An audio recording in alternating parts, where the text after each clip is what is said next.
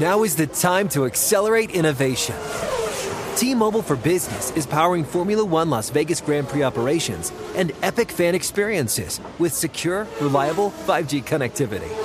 Because an event this big and this fast deserves a network that can set the pace. See what our 5G advanced network solutions can do for your business at T-Mobile.com slash now. View 5G device coverage and access details at T-Mobile.com. When you drive a vehicle so reliable it's backed by a 10 year, 100,000 mile limited warranty, you stop thinking about what you can't do and start doing what you never thought possible. Visit your local Kia dealer today to see what you're capable of in a vehicle that inspires confidence around every corner. Kia, movement that inspires. Call 800 333 4KIA for details. Always drive safely. Limited inventory available. Warranties include 10 year 100,000 mile powertrain and 5 year 60,000 mile basic. Warranties are limited. See retailer for details. Good Morning Football is a production of the NFL in partnership with iHeartRadio.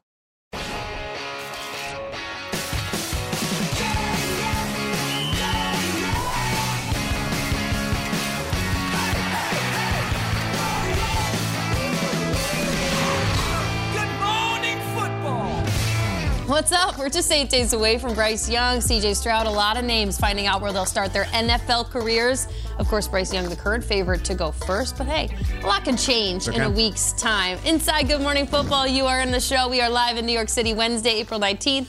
I'm Jamie Erdahl, Kyle Brandt, Peter Schrager, mm-hmm. Jason McCourty. Time for lead block. Lead, lead block. Bryce Young may have canceled his. That was a wonderful Broadway performance.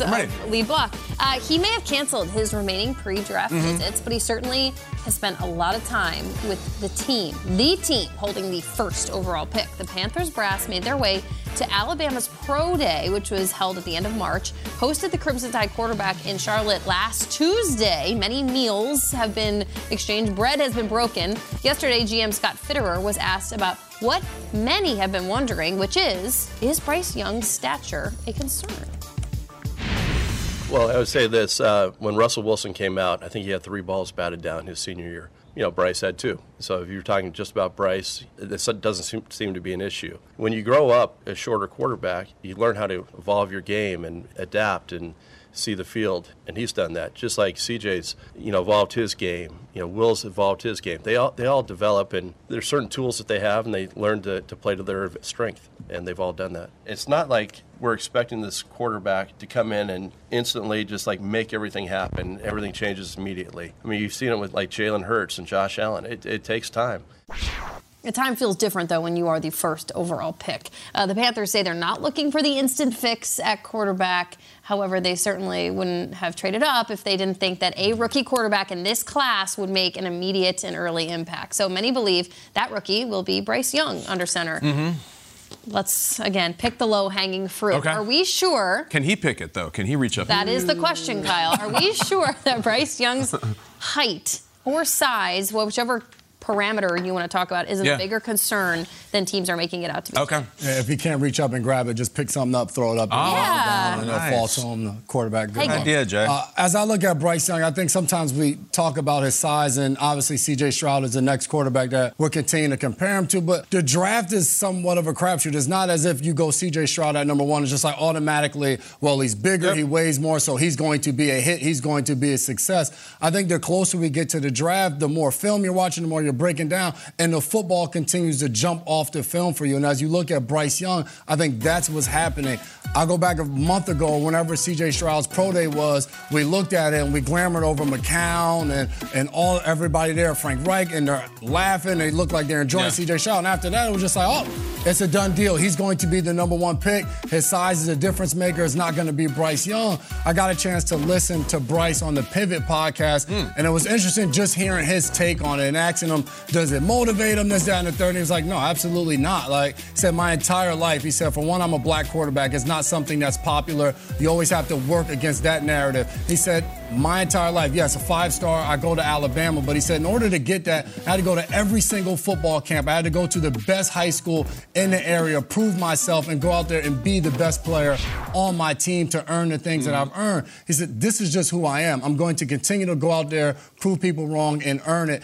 And as I look at this, Bryce Young, we continue to say how good of a quarterback he is, how well he distributes the ball, how well he's performed, a Heisman Trophy winner at Alabama. I think those things supersede his height. And doesn't mean, all right, he's going to be a slam dunk, he's going to be Russell Wilson, he's going to be Drew Brees. But I think when you're going into the draft and you're looking at a player, the more and more it unfolds, you're just like, this kid is a really good football mm-hmm. player, and we bring him into our franchise, he has the opportunity to change it. Think about the same thing, that number one overall pick. Okay. And just you know, a decade ago, Cam Newton was the number yeah. Monster. Six six. Two, you go through the list of these guys over the years. Justin Herbert is a first Monster. round pick. He's a six foot six. Twitter, tower. Bryce Young almost was a different species of mm. quarterback. Mm-hmm. And we're talking about 185 pounds. Forget the height. 185 yeah. pounds as a quarterback. That is not Kyler Murray. That is not Baker Mayfield. That's not even Johnny Manziel. That is a slender. So to find the comp is so difficult. Mm-hmm. And it's funny during this mock draft stuff that I've been doing. I talk to all the GMs and I speak to you know guys in player personnel, and time and time again the comparisons. It wasn't like, well, Doug Flutie did this, or wow, well, well you know, you know, you've had guys like Baker Mayfield or Drew Brees. The first one that came up was point guard out of Davidson who puts up 30 a game, and it's Steph Curry. That's the comparison you get, a Steph Curry comparison. Not only because of the way he distributes the ball, because of the way he just glides through the game, and it feels like he has complete awareness, despite not being the tallest, despite not being the most physically imposing, has total control of his body. Mm. All right, so I talked to another GM, and we're talking. The reference he makes is a point guard out of Gonzaga from the 84 draft. Let's go. John Stockton is who he's mentioning, saying complete confidence oh in delivering the ball. Stockton, all time assist leader, of course, but also played amongst trees, was always the guy, the shortest guy in the paint, but able to get in there. Then the last one, which might not even be a compliment based on the way some people view his game, but it was the same last name, Trae Young on the Atlanta Hawks. Sure. Mm. Another guy, not the biggest build, but just is able to glide at his own pace and do his own thing. There has never been a quarterback this short or this light taken first overall. There's never been a quarterback this short or this light taken in the first round. And here we are eight days away, and it feels like it's almost a formality that he's going to be the first overall mm. pick. I do think there's obvious concerns. If he gets hit hard, he can go down. If he is, you know, balls are balls are batted down, that's a real concern.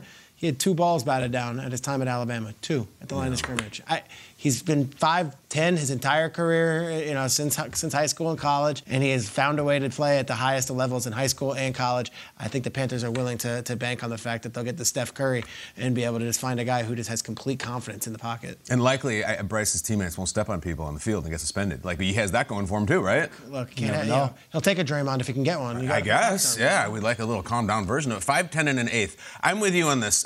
If you're concerned about size, okay, maybe you want a bigger athlete with bigger bones and bigger muscles and all that. Like that makes sense to me. And if Stroud presents that somewhere else, then go with that direction. The height thing is just it's just one of these things that we do and we have to do, and it's draft combine time. And you know, if a wide receiver who had 2,000 yards last year in college runs a 4-5, we must break down that he can't separate from NFL coverage. It's what we do with our measurables. But I think generally it's nonsense because it seems to be how's he going to see over the lineman and all that rote conversation about batted down passes and stuff like like that. Last year, Bryce Young in a loss to Tennessee had 455 yards passing. In that game, Crimson Tide versus Volunteers on the left, you see the Crimson Tide offensive line bunch of runts at 6'5, 6'6, 6'4, and then there's the Tennessee defensive line 6'4, 6'5, 6'3, 6'3, 455 yards. I looked at the Panthers offensive line half of them are shorter than those guys. All right? So he will actually have an advantage going to the NFL level, including both tackles, because the guys will be shorter than the line behind which he dominated college football. Another comparison. If you want to do the Kyler thing, he's so short, how's he going to see over the lineman? It'll be a big adjustment going to the NFL. Kyler Murray started the first game of his first season, threw for 300 yards and two touchdowns. In the second game, he threw for 300. There was no adjustment period. There was no batted ball palooza. It's a nonsense thing that we make up. If you're worried about his stature and his size and his injury risk, I could maybe see you there. But the height thing is it's magic pixie dust that we do this year. And every single year, it should get smaller and smaller, so to speak, and we should not talk about it anymore. If he dominates at 5'10 and 8, unless we're talking about someone who's like literally 5 foot 5, mm-hmm. then we have to worry. 5'10 and an eighth, you saw the lines in front of him, you saw, saw the lines next to what Kyler did. I don't think you should be more worried about it. I don't. I think we should talk about it less, actually. And if you watch the entirety of that Tennessee game, what was the number? What did he throw for? 455. 455. He got hit a lot. He got hit mm. a lot bounced up every time. There you go. Look phased. He did not look phased. And they lost that game, and he just kept, it's like a boxer bouncing up off the ring. We can, again, conjecture about numbers, whatever. I just like to go to the sources. I like to go to the guys that play against sure. him, that practice against him, that know him really well. We had his teammate, uh, Will Anderson, in studio yesterday. Will, what do you think about how Bryce Young practices plays at five foot ten and an eighth of an inch? Yeah, I'm super excited for Bryce. I mean, he's a big competitor. Going against him at practice every day was really fun. And honestly, like I never even looked at his height as an issue. Yeah. Like even when he got on campus, even when I met him at the All American game, or just being like in practice or anything like that, he's always handled it really well. He does an outstanding job of making sure that he's prepared. You know what I'm saying for everything. So just his IQ for the game is excellent. But he's a great teammate, a great brother, um, a great friend. So I mean, I can't say enough good things about uh, Bryce. Sounds like all the things that would make a great number one overall pick as a quarterback and the leader of your organization and the face of your franchise. If you're going to do the, the, point guard comparison, yeah. I think all great point guards have two things that I've always loved about John Stockton. I yeah, love good John Stockton. Good picture. Uh, separation, mm. the ability to separate. You're not going to dribble into a situation, especially being one of the smaller guys in the court, and be able to make good passes. It's just not how a good point guard plays. Keep your body separate from the traffic, and you will make better decisions. Speaking of those better decisions, separation and intelligence. And Will Anderson just spoke on that. His game IQ, he picked the best college football program to go to to compete against the best because he wanted Nick Saban to drive him. He wanted to be the best and show that he could do it. He has done that at Alabama. The numbers is what he has been dealt with his entire life. I don't care anymore. He seems to be the guy, and that is what the Panthers want to do moving forward. And I don't blame him because he is ridiculously talented. Yeah, went to the top high school, Mater Dei out there in California, was five stars there. Went to mm-hmm. the top college, Alabama, wins a Heisman. First Alabama quarterback ever to win a Heisman, and mm. is hmm. now looking at to go to the number one overall pick. And now at this point, you're say, "Well, wait a second, is he tall enough to play the position?" It just feels late in the game. I know the NFL is a big deal, but at this point, I mean, he didn't play at some Division three school yeah. against no competition. He just dominated the SEC. It's an archaic topic. I really think. Mm-hmm. 25 years ago was Manning and Leaf, and it's these two statues, and they stand there super. It's just not that way anymore. Shotgun, shotgun, shotgun. There's all this room around them. Like it's, it's. I think it's, it's our mm-hmm. father's mm-hmm. conversation. I would almost be, dis, be like detracted from a six-seven quarterback. I'd almost mm. rather have the five-ten. these mm. I, I, don't want the, the immobile quarterback in the pocket. Oh my God, we have so much to look forward to with the draft next week. 2023 NFL Draft presented by Bud Light is almost here. Greatness you're on the clock. Watch live April 27th through the 29th with NFL Network draft coverage presented by Verizon. Additional coverage on ABC, mm. ESPN, and ESPN Deportes, and you can stream it on NFL. Love the George Karlaftis. That's the one. Right? We got it. I know. Big George. Oh, promo, promo. Giddy up. Time for Whiteboard Wednesday. After being named running back one for the Tampa Bay Buccaneers, Rachaad White told reporters, quote, I expect myself to be a stud. That's just the kind of mm-hmm. guy I am. The lesser known player who we expect to be a stud in 2023 is. We should play a game on this show. Say, who am I? I'm going to give you some descriptors mm. of this player. I ran for a thousand yards last year. I was a rookie, and I'm going to be the running back number one on a team that loaded up this offseason. Who am I? Kenneth Walker. Possibly. Rookie running back. Dameon, uh, I mean. Dameon Pierce. Possibly. Good ones. Uh huh. It's neither of them. Tyler Allgeier. Tyler Allgeier. Ran for a thousand yards last year. Atlanta. Ran for a thousand yards last year for nice the dude. Atlanta Falcons, a fifth round pick out of BYU.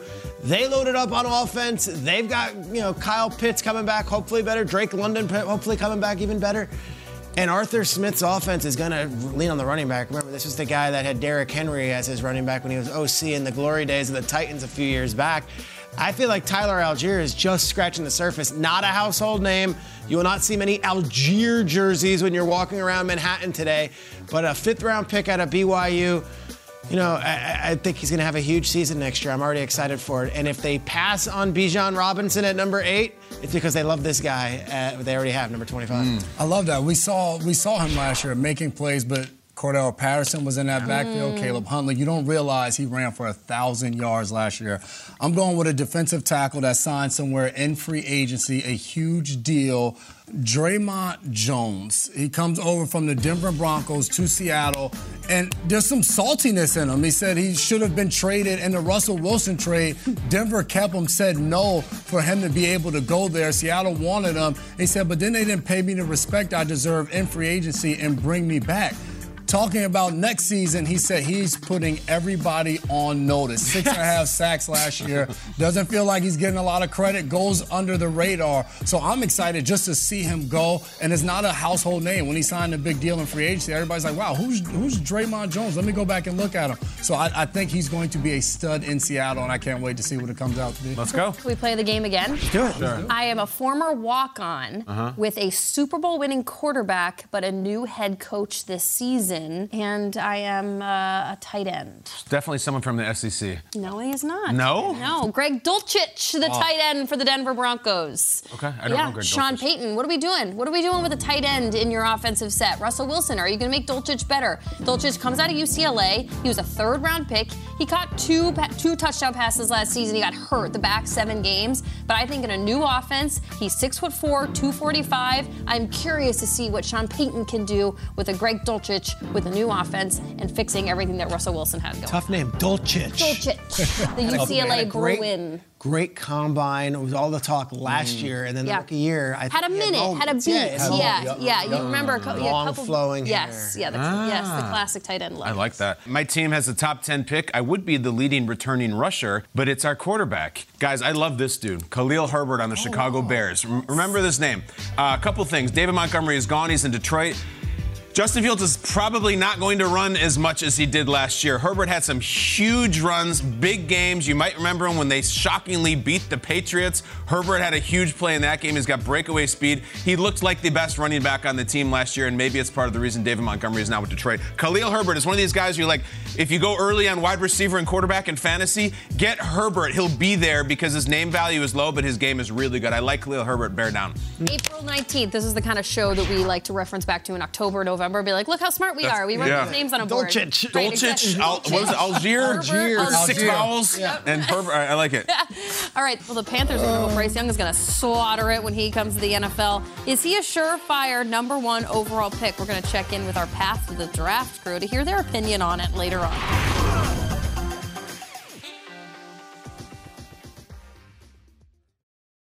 Spin your passion into a business with Shopify and break sales records with the world's best converting checkout. Let's hear that one more time. The world's best converting checkout. Shopify's legendary checkout makes it easier for customers to shop on your website, across social media, and everywhere in between. Now that's music to your ears. Any way you spin it, you can be a smash hit with Shopify. Start your dollar a month trial today at shopify.com slash records.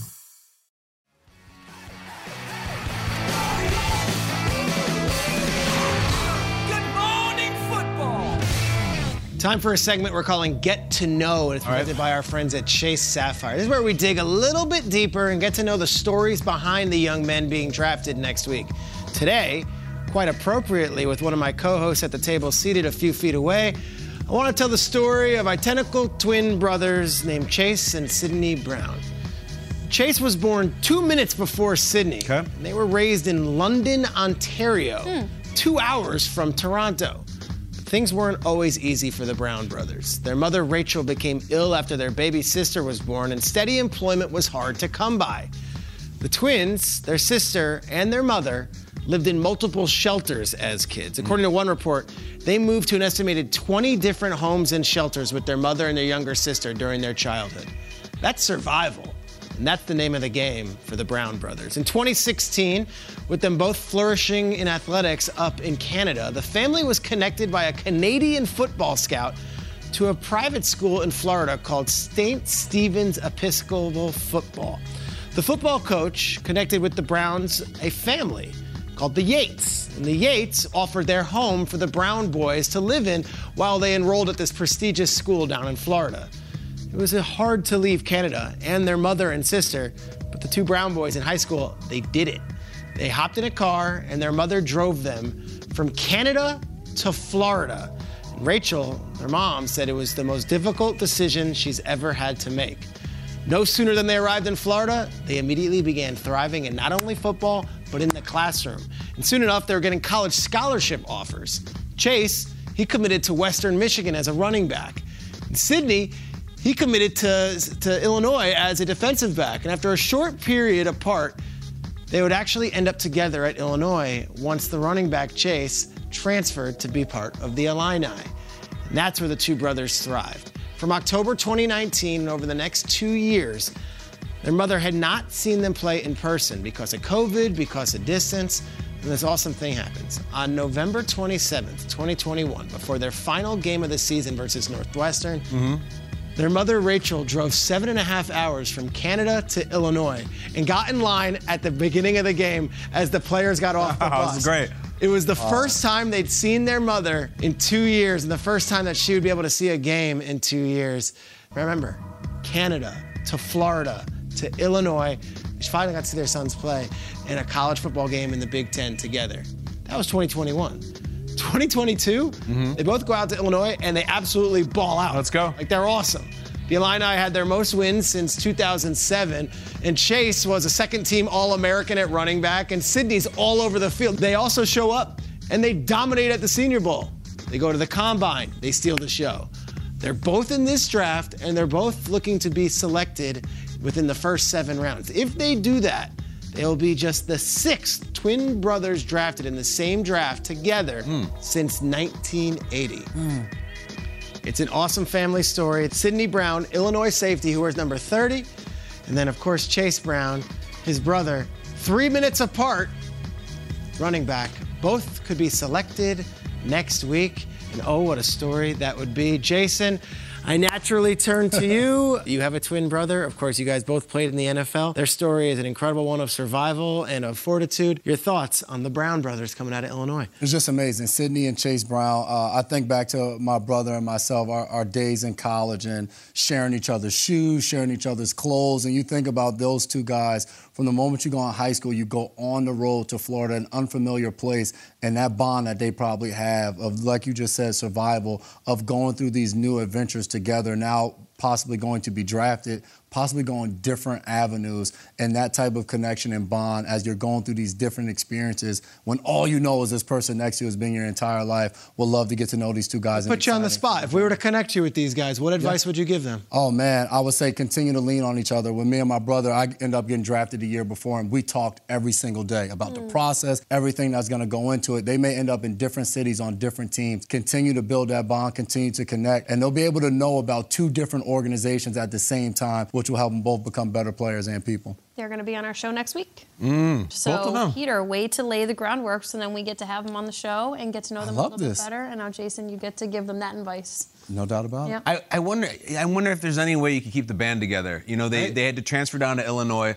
So, so Jason, was there any notion at all that the Titans would draft Devin? No, there no? wasn't. Dev became a free agent at one point, and we were trying to yeah. Get it to. But as I look back on our journey, I'm so happy that we didn't end up. We didn't start together. Why? Because you think about it, by the time we ended up playing together, I was in my 10th year, he was in his ninth year. Yeah. I had been a multiple time captain in Tennessee. He was captain Super Bowl. We had kind of developed our own identity and yeah. our own accomplishments within the NFL. Coming together just made it so much better. It's interesting. Like, I, I don't know, Peter, how the draft shakes out, but let's say if one of them were to go in the fifth or sixth round and you're holding on the seventh rounder, would you not try to bring them together mm-hmm. if you have a position you of know, need? remember, it was a year apart. They weren't in the same draft, but Shaquill Griffin was on the the Seattle Seahawks. Yeah. And Shaquem Griffin was there, and they yeah. took him, and he, there was a great support system sure. for the two of them. I feel like these guys are survivors. You put them in any NFL city, right. and you put them anywhere, yeah, they're going to do it. That's true, man. That's awesome. I love it. Great. Good job, Peter. So cool, Peter. It's awesome.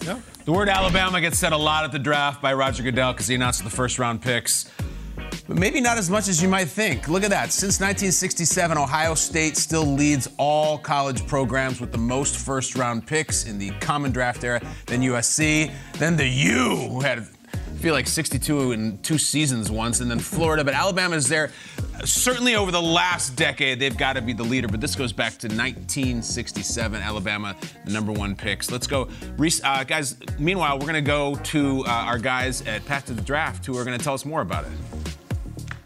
Wasn't it great to be in single digits until the draft, right? We are getting closer to April 27th, which means we're getting closer to the Panthers being on the clock. Welcome back here inside the Path of the Draft studio. Rhett Lewis, Bucky Brooks, and Daniel Jeremiah trying to assess that number one pick potential. Certainly feels like, guys, Bryce Young is trending up there with the Panthers at number one. So maybe we should give a little perspective on Alabama quarterbacks, right? Let's show you where Alabama quarterbacks have gone recently, going back to the 2020 draft. And we had a pair of them selected. Now, we're including Jalen Hurts in this conversation. You're fudging it a little bit. He did go to a couple of national title games with Alabama, so we put him up there as well. Obviously, Mac Jones most recently first round pick of the New England Patriots. All right, DJ, you're up here. Bryce Young goes number one. Would he rank number one coming out of college with those three quarterbacks? Well, he's uh, not only going to go number one this year, he's my number one player in this year's draft, and he would be my highest graded player as they entered this part of the process uh, on the march into the draft. I have a big grade on Bryce Young. To me, I think he's the most complete player of the bunch. You look at what he can do on schedule, off schedule. Although the size is not ideal, he's been more durable than Tua. And Tua, you had more concerns with the injuries he suffered late in his career there at Alabama. So it would be Bryce Young number one for me, followed by Tua, followed by Mac Jones, followed by now the wealthiest quarterback in the National Football. That's right. There you go. and look, I, I would agree with that opinion. Bryce Young is by far the best quarterback that Alabama has produced. When you watch him play, he plays the game like a magician. You talk about a guy who can do all the throws that you want to see, but it's the leadership ability, it's the intangible qualities, and most importantly, his ability to deliver in the clutch. I don't think that is talked about enough. Two minute situation with the ball in his hands. This is the guy that you want to live and die with. Bryce Young is the best one that we've ever seen don the Crimson. Guys, I love that suddenness that he uses when he oh, gets yeah. out of the pocket, that little shoulder shake that just gets him free enough to continue to make plays out on the perimeter when things break down and he's trying to improvise. See that all the time. It's like at the end of Path to the Draft with Rhett. I mean, he's out that gone. Get, quick. Get, get gone right? Hey, thanks for being with us here. And reminder to join us each and every weekday right up until the first round of the draft, 6 p.m. Eastern Time, right here on NFL Network. We'll see you then. Appreciate you, Rhett. Appreciate you guys. Let's bring it back to the table here. Peter, Alabama football, that beautiful A. When you see it, when you hear it, when you think of it, who is the player that comes to mind? Yeah, look, Namath and Starr and all those guys. In my generation, I go through it then, and then I think of the guy who was the most dominant wide receiver that I remember watching in the SEC. Julio Jones is who mm. comes to mind mm. for me. Julio was a sensation at Alabama. It was he and A.J. Green. A.J. Green was at Georgia. Julio was at Alabama, and Julio would just have one big catch after another. This was like when Saban was just bringing Alabama's program back, and it was who is this guy, Julio Jones?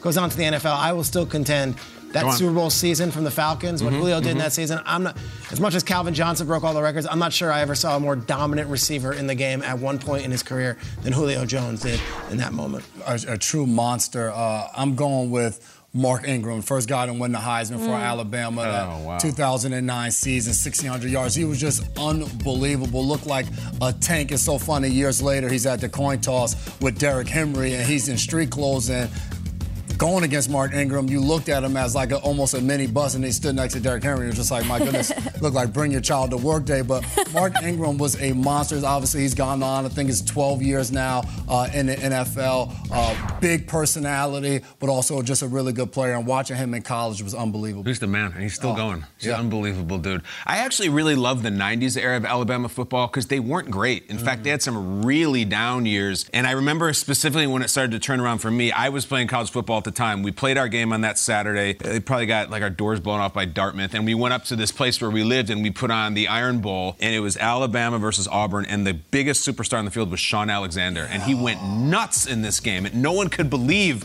oh my God, Alabama just won. It was a shock that they won. They, there were not expectations of, of Alabama in that era. He had like 199 yards, several touchdowns, and went on to be Peter, the, the, MVP of the NFL? Absolutely. MVP. running backs to be in it. Incredible. Wow. Madden cover. Now he and his wife have 12 children. I saw him in NFL honors. Said, Shaun, what's going on? How are the kids? We got another one coming. Congratulations, Shaun. He's going for 13, I Is believe. in retirement. Yes. I love all those names. I, it's hard to put into historical context, and I have my most recent four years at CBS were spent around a lot of Alabama games. A lot of mm-hmm. players can't pick just one. The face that comes to mind that I was ever so accustomed to seeing during my a lot of my interviews is Miss Terry Saban. Is the better half sure. head coach Nick Saban. Miss Terry would always stand right over the shoulder in a post-game setting.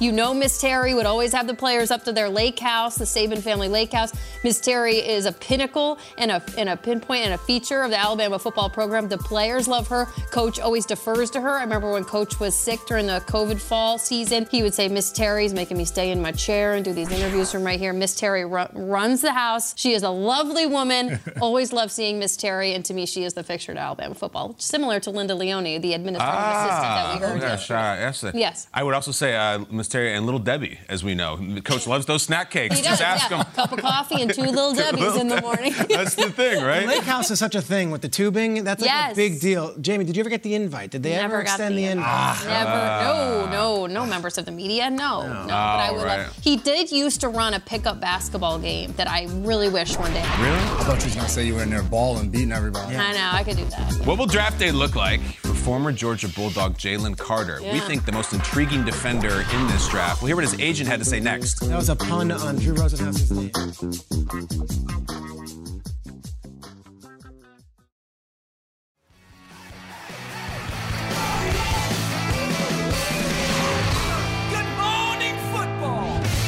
Names we are going to hear, one of which is the Georgia defensive tackle Jalen Carter, who was a shoe in to be a top five pick heading into the national championship game against TCU. But that all came into question several hours after the Bulldogs won that game when he was involved in a fatal crash. Carter eventually pled no contest to reckless driving and racing charges. In the latest episode of HBO's Real Sports with Bryant Gumbel streaming on HBO Max, Jon Frankel spoke with Carter and his agent, Drew Rosenhaus. Do you think that what happened back in January and the incident is going to matter to NFL teams come draft day? Uh, yeah, I feel like it's going to matter a little bit because you know NFL teams look deep into your life. If Jalen Carter is still on the board after the first five picks, will you pull a stunt? No, I'm not going to call him. Yes, I will tell him in the green room to keep a stiff upper lip and to maintain a positive attitude that we're going to be drafted any second now. And yes, I'll be on the other line calling teams and saying, you better pick this guy right now because I'm talking to other clubs that could potentially take him. And what happens if you're wrong? I won't be. Mm. What do we make of what we just heard from Jalen Carter, but also his agent, his representation, Drew Rosenhaus, and Carter's decision really to move forward, not meeting with teams outside the top 10 picks? Drew's been protecting Jalen Carter in a way that he's not going to have him sit down with the team with the 25th overall pick and relive the experience that he yeah. had in January, which is a horrible thing to go down and obviously a tragic story for all those involved. I can't imagine Drew is going out there so proactively and so visibly. He's not a guy, as much as he likes the cameras, and you might think he does because you've seen him in movies and on 60 Minutes and all that. He doesn't want to be out there in this if he's wrong. So I have to think that he's got a, a word from a longtime GM saying, "Don't worry, we got a backstop here." And I would imagine it's either five or ten, two longtime veteran GMs. I'm going to say either Seattle, John Schneider said, "Hey, if he's there at five, we got him. Don't mm. worry, you can put your your client to rest and say you don't have to go through this with everybody." I mean, they have the fifth overall pick, and they're a loaded team, and this is a gift of a pick from the Russell Wilson trade. Mm. If they don't go quarterback and he's sitting there at five, I, I don't have many stories where I have a GM promising an agent, hey, I'm going to take your guy. But if it not at five, is Howie Roseman, who has been doing this for 20 years, is and he and Drew have had a million conversations over their time. Is he at 10 telling him, hey, he will not get past 10. Trust me. You don't have to go mm-hmm. interview with the the Ravens who have the 22nd pick. You don't have to go He's meet with the Buccaneers at 19.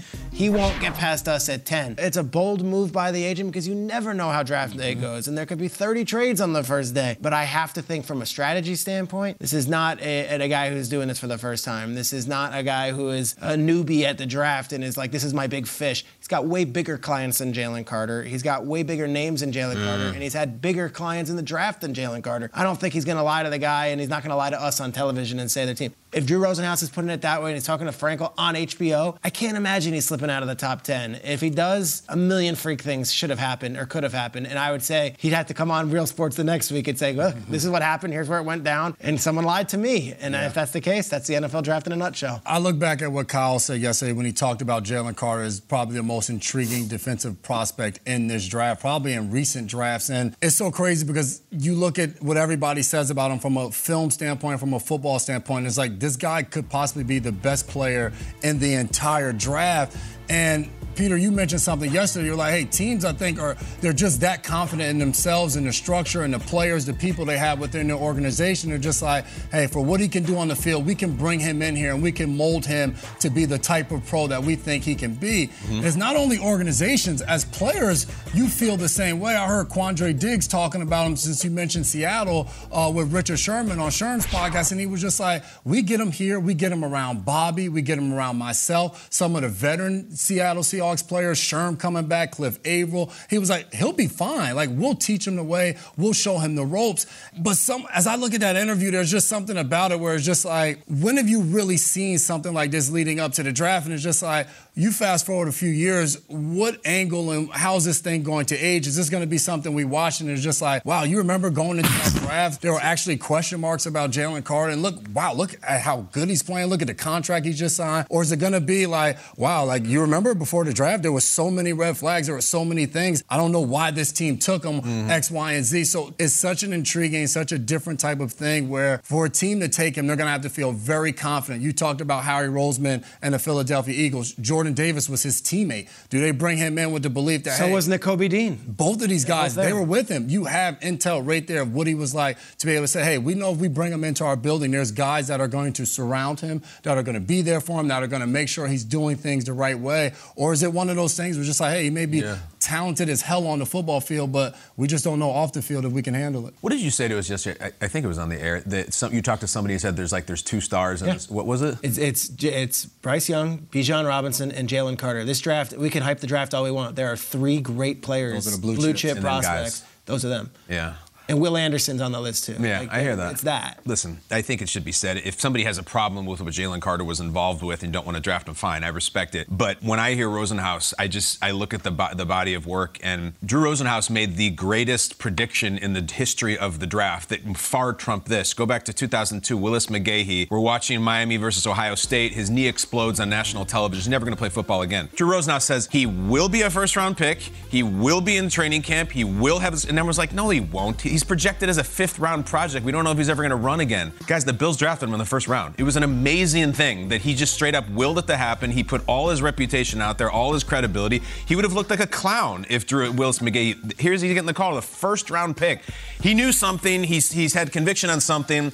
And I'm not here to do an infomercial for Drew Rosenhaus, nor does he need it. But I, if we're talking about where Jalen Carter is going to go, I think Rosenhaus would look like a clown if Jalen Carter fell to the 22nd pick or the 12th pick. He's sitting here saying it's going to happen. He's not going to go on Twitter, go on anywhere and say, unless he has a massive guarantee. And look, things start flying at the draft, all right? Things come out. We know there's Laremy Tunsil situations. There's all kinds of things. We don't know what the hell's going to happen on draft day. So some team that gave you this quote unquote assurance might be like, our bad Drew will get you next year, but yeah. things happen and we change and we're not taking him. I think he has every assurance, but it's not ironclad. It's not. I would say, uh, I talked to another veteran agent who respects the hell out of Drew Rosenhaus and says, agents have no say in where a player gets drafted. Remember that. We have no say. There's nothing that we can say as an agent to get a team to. They're not going to do us any favors. Mm-hmm, they're not going to mm-hmm. say, "Hey, we've got three of my clients on your team, and we've done really good negotiations. Yeah, we, Give yeah. me a solid here and take yeah. that." the agent plays no role in where a player gets drafted at all. They can help you get drafted at a better spot by your training. They can help you with the marketing,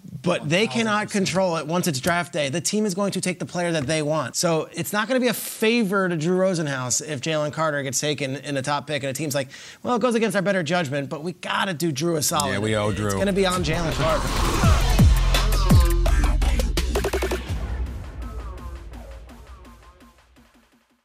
When you drive a vehicle so reliable it's backed by a 10 year, 100,000 mile limited warranty, you stop thinking about what you can't do and start doing what you never thought possible. Visit your local Kia dealer today to see what you're capable of in a vehicle that inspires confidence around every corner. Kia, movement that inspires. Call 800 333 4KIA for details. Always drive safely. Limited inventory available. Warranties include 10 year 100,000 mile powertrain and 5 year 60,000 mile basic. Warranties are limited. See retailer for details.